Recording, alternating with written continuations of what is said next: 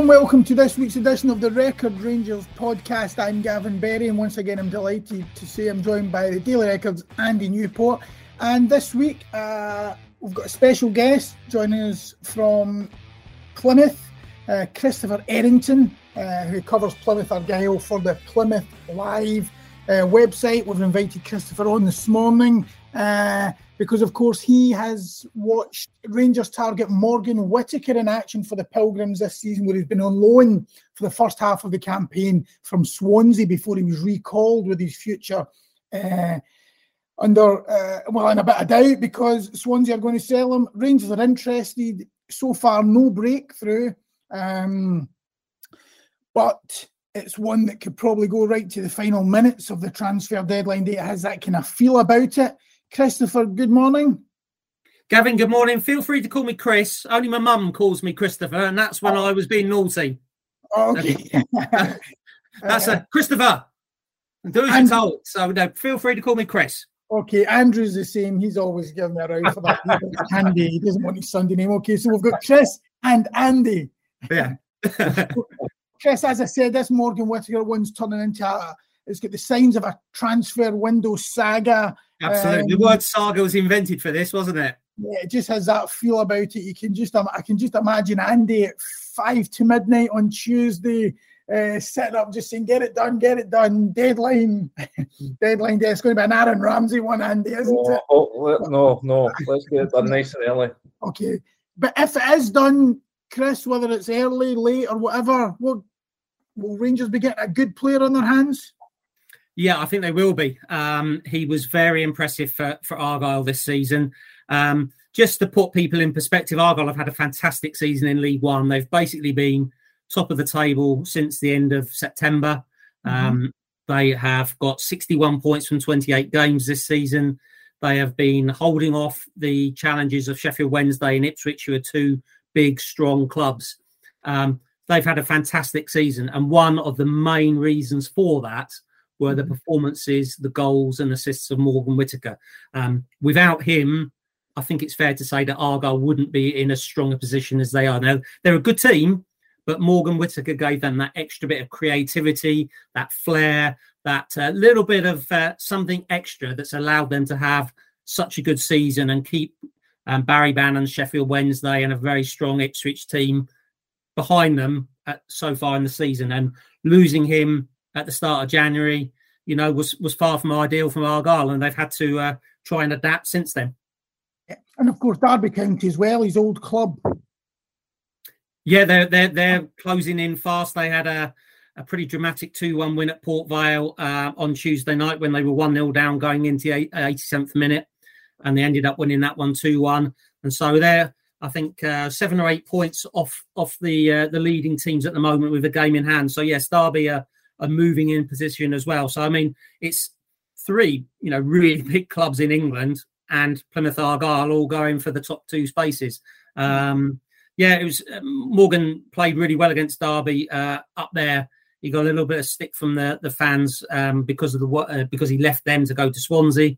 But um, yeah, no, very uh, very talented player, and um, I'm sure a lot of Plymouth Argyle fans will be watching closely what happens to him between now and the end of the transfer window. Yeah, for many many years now, Rangers have had a problem on the the, the right flank. You know, they've had Ryan Kent on the left, and way back to Steven Gerrard saying they've tried numerous players on the right side, and they just haven't managed to to, to crack it. Is is that where he's been playing for Plymouth?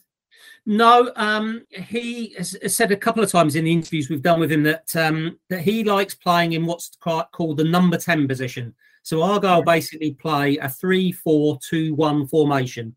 They have the right. main striker, who's often been Ryan Hardie, the former um, I was, Rangers striker. Who's, I was going to ask about him later. Yep. He's he's doing brilliant, absolutely brilliant, doing really well for Argyle. Very popular down at the club. Um, right. So he's often been the main striker, and then you've mm-hmm. had two number tens playing behind that main striker. And one of those has been Morgan Whittaker on the right, and then a guy called Finn Azaz, who they've had on loan from Aston Villa on the left. They've been the main two. And Morgan said on on more than one occasion he loves playing in that position. That's the position he would right. like to play in. If if you gave him the where would you like to play most, that's mm-hmm. where he would like to play. And I think one of the reasons he did so well at Argyle was because he played in that role. He could float around a bit. He could find pockets of space. Yes, he can pull out into wide positions, but he also had the the, the option to cut inside onto his left foot. And so, could he play wide on the right? Yes, he probably could. Could mm-hmm. he could he play as a second striker, not as the main one, but as a second striker? Yes, mm-hmm. he could. Um, but I think he, in his own mind, if he could play in a number 10 role mm-hmm. centrally behind a striker, that's that's where he would feel most comfortable. Can I, can I, can I just come in here? Obviously, you know, playing down in Plymouth, um, you know, playing in uh, England, he's going to experience playing at, big grounds and, you know, pressurised environments, but there's nowhere quite like Glasgow when it comes to the, the pressurised environment and the, the goldfish bowl that we have up here. How do you think as a character he'll handle coming up to to you know playing you know for one of the two big old firm clubs and just everything that comes you know going out in the town going out for a bite to eat and having fans of both sides sort of coming up and pest him as a character how will he deal with that sort of, sort of yeah, I mean that's that's always going to be the acid test, isn't it, Andy? Of any player joining one of the one of the old firm, really, isn't it? How can you cope with the the intense spotlight that you get? I mean, uh, Plymouth is is a one club city. It's uh, three hundred thousand people near enough, um, and he he became very well known because he was doing so well at Argyle. So he had a little bit of an insight into terms of when he was out and about in Plymouth, he would have been instantly recognised and um, would have had a little bit of dealing with that, but obviously not on the same scale that he would have if he went to Rangers. Um, as a character, he's he's quite quiet. Um, I wouldn't have said he's particularly um, um, you know, outgoing. He was polite to talk to at interviews. Um, but the impression I got is that he would be quite quiet and, you know, not shy, but you know, let, would, would, would let his football do the talking for him. Um, he's played in at Derby County, who are a big club. Um, playing for Argyle this season, we we had crowds of twenty seven thousand at Derby, um, and and things like that. So I think he's He's played in the Championship, although not too much for Swansea. Um, so he has had a, taste and experience of being at decent sized clubs. You know, Derby are a massive club in England. Uh, you know, although they're in League One at the moment, he will be well aware of, of what it's like to play for a big club. He he's had a lot of attention, uh, media wise and what have you, uh, while he was at Argyle because he was doing so well. Um, but I don't think you ever really know Andy, until you get them up to, to Rangers and then you put them in that environment and then can they cope? He's a nice guy. He's a very talented player. Um, you know, I think he he ticks a lots of boxes, but how would how would he cope with the the, the goldfish bowl that is Glasgow football? I, I, I couldn't honestly tell you. Maybe Ryan Hardie. Oh, just in terms of the standard, though, I mean, Rangers have had a wee bit of success a couple of sort of failed ventures in terms of plucking guys from from League One. Um, you know, Joe Aribo came up and did terrifically well uh, when he came up here. Took a wee bit of time to settle in, but you know, has went on to you know make the club a lot of money.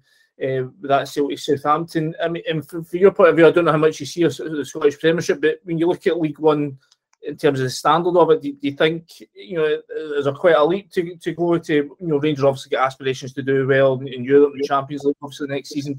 How big a leap do you think he's going to have to take his game to? Well, my mum, my mum was born in Kilmarnock. She didn't live there for very long, so I, I do follow Scottish football a bit. Um, we've we've of course had Paul Sturrock and Bobby Williamson and people like that down here as Argyle managers over the years, and. Uh, with the benefits of modern TV, I, I, do occasionally watch the Scottish Premiership highlights on BBC Scotland. So um, I, I, do see a, a, little bit of it, and um, I do follow Graham Carey very closely because he was he was an excellent player for Argyle, and obviously he's a St Johnstone, and not dissimilar to sort of Morgan Whittaker in the way that you could rely on Graham to get goals and assists. And I think that's what Morgan Whittaker would bring. He wouldn't be, I don't think, you know, a massive goal scorer, although he did get nine goals in the first half of the season for Argyle. But I think he would um, create plenty as well. So, um, in terms of you know the the, the step up, um, it's always a difficult one, isn't it? But if you look at the squads that say Derby, Sheffield Wednesday, and Ipswich have got, they are very strong squads. Um, and so, for Argyle to be above them at the table at the moment is testament to them but also probably shows that the level that Morgan Whittaker's been playing at, that if he's been, I think, widely regarded as, say, one of the top three players in League One this season, I, I think then he would perform well in the Scottish Premiership. Um, how well? Again, it's difficult to say, isn't it? I mean, yeah. you know, Celtic and Rangers have got such high expectations, such high demands.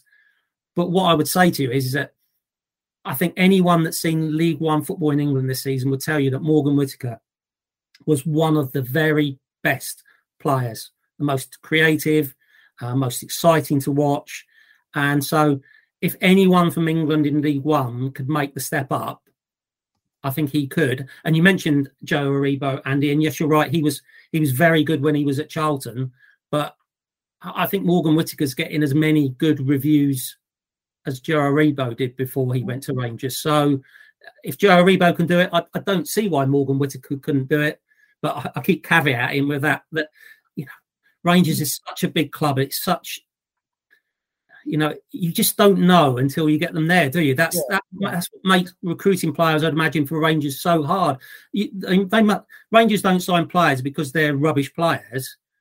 Um, they sign them because they're good players, but it's it's they don't sign ready-made players.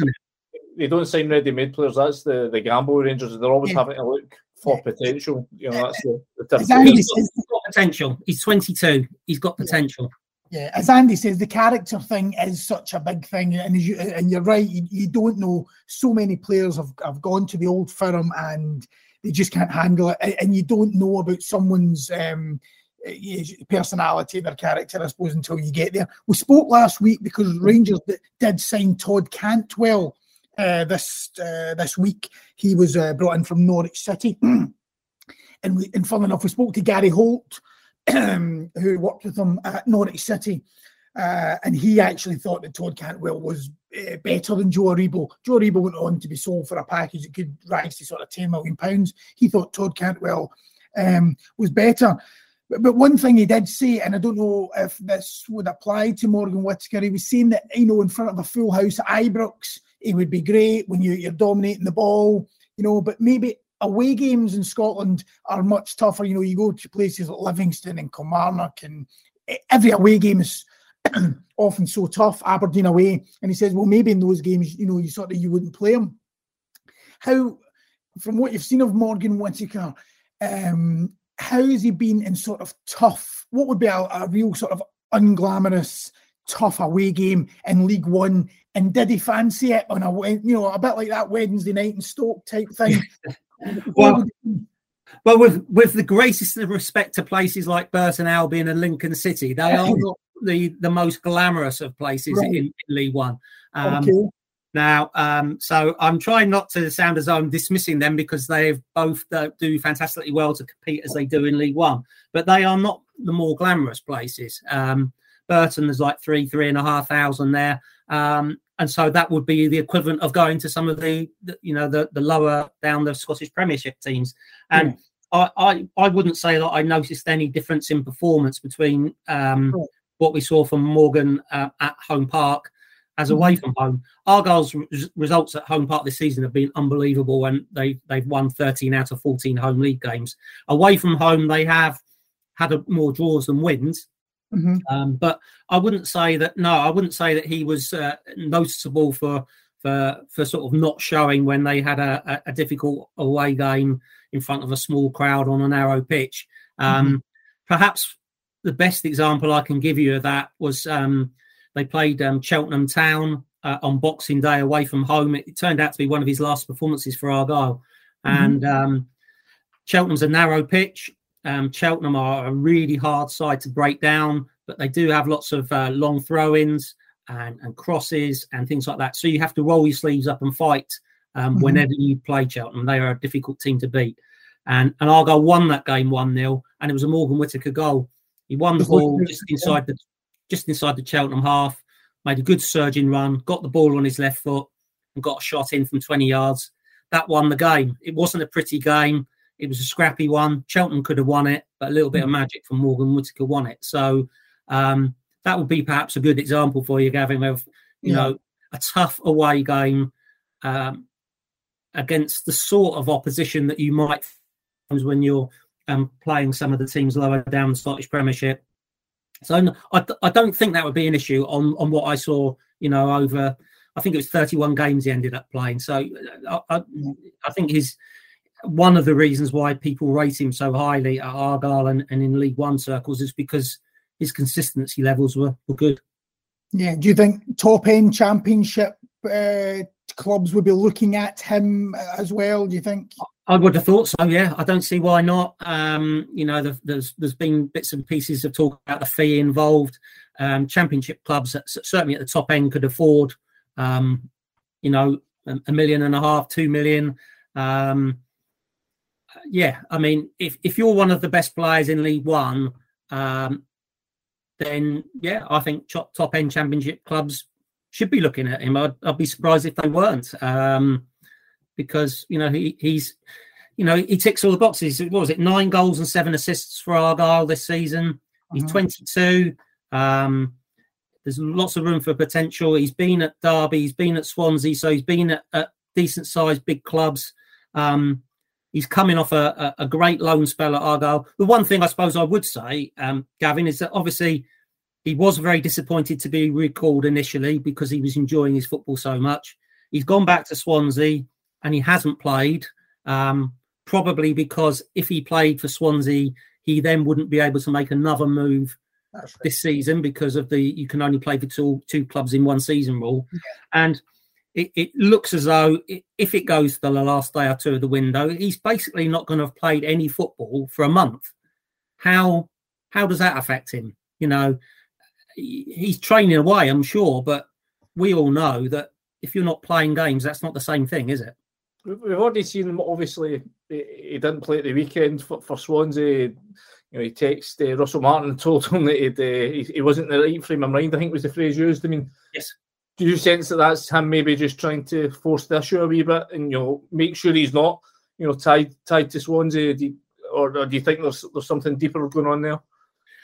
Difficult for me to say, Andy, because obviously uh, I'm in Plymouth. I'm not in Swansea. He, he, left here on New Year's Day, and I haven't had a chance to sort of speak to him or or communicate with him as such. Um, but you could interpret it that way, definitely, couldn't you? Um, when he left, he he, he put a, a, post or two out on social media, and he made it very clear that he was unhappy to be recalled and would have preferred to have stayed at Argyle. Um, now, if he'd gone back to Swansea and played, then I'm, I'm sure that would have would have made things better for him. Uh, he'd have felt better about things. But um, if he if he did play for them at, at, QPR, then that would have ended talk of Rangers certainly for for this January transfer window, wasn't it? So it feels like to me, it feels like Swansea don't really know what they want to do with him.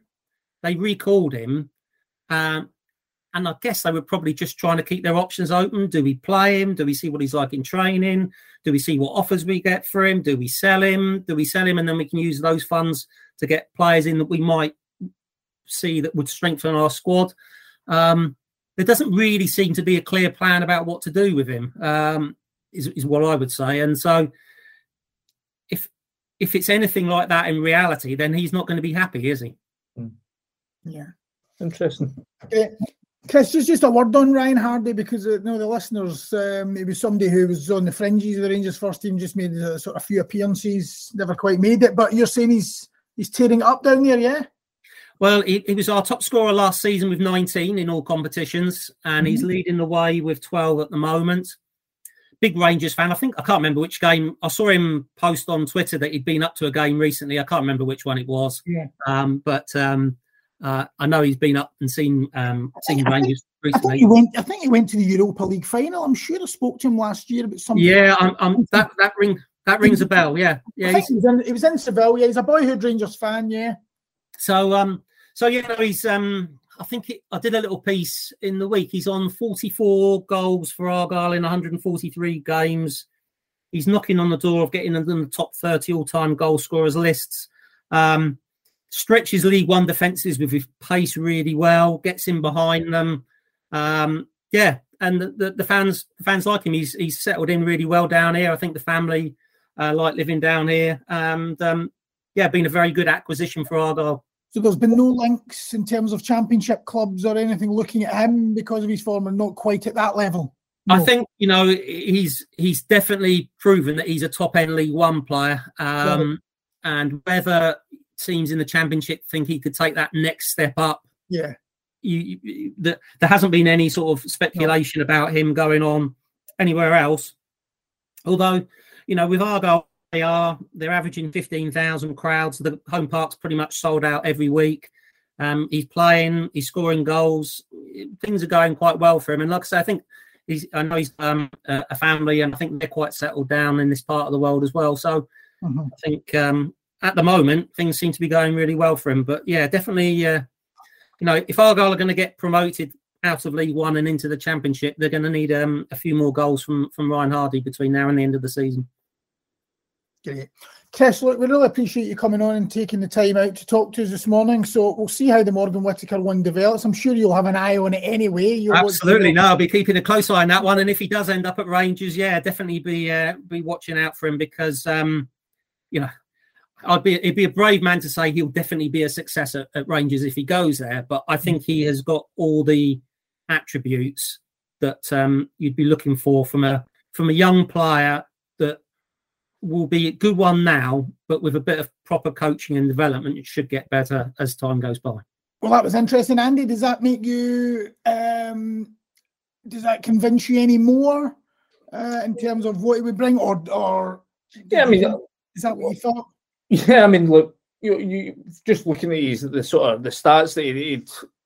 we've all seen this season from him. You know, nine goals, similar sort of level of assists down there for a team that's you know flying high at the top of mm-hmm. any of the divisions in England is, is, is, to be admired. So, you know, it's interesting to see what Chris was saying about him. You know, right, you know, you prefer to play uh, centrally. You know, mm. I think there's quite a few of the boys at Rangers now that, that have got yes. that in that, that role. That I mean, the first thing I thought. That's the first thing I thought is how many can you have? I, that was, I think, that was the most interesting thing. Yeah, I mean, you know, I think we've, we've all seen Ryan Kent's performance levels have certainly raised since Michael Beale's come in, and you know that's really beaten. you know with the shackles that have been t- he had sort of tying him to that right that left hand flank under Gio Van Bronckhorst. They've been released. He's he's given that license to come inside, and he's you know I think we're starting to see closer to the best of, of Ryan Kent. You know Malik Tillman plays in a similar sort of position just off the right.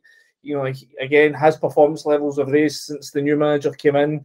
You obviously now get Todd Cantwell there. You've got Scott Arfield, who seems to play his best football when he's allowed to make those sort of advanced runs from midfield. So, you know, if you add Morgan Whittaker into that mix, then there's going to be it's going to be a, bit of a headache for Michael Beale to sort out who who plays where. But um, you know, certainly from what Chris is saying, you know, this a, a player that you know has got with uh, the tools to, to be a success. Whether he hits the ground running, we, we need to wait and see. Um, you know, but as I was saying earlier on, the likes of Joe Aribo, you know, came in, took his time to settle in, but undoubtedly had the quality um, to, to to make that step up once he, he got through his, his transition period. So, you know, it'll be interesting to see if this one comes to comes off for, for Rangers. And what is your gut feeling? Normally, you know, I think the fact that Russell Martin said he was going to be in the Swansea squad and then he wasn't right away you thought, you know how this is going to end. He's, he's not going to be a Swansea player. I, th- I, think that's. I think they'll be resigned to that. Do you just see this one where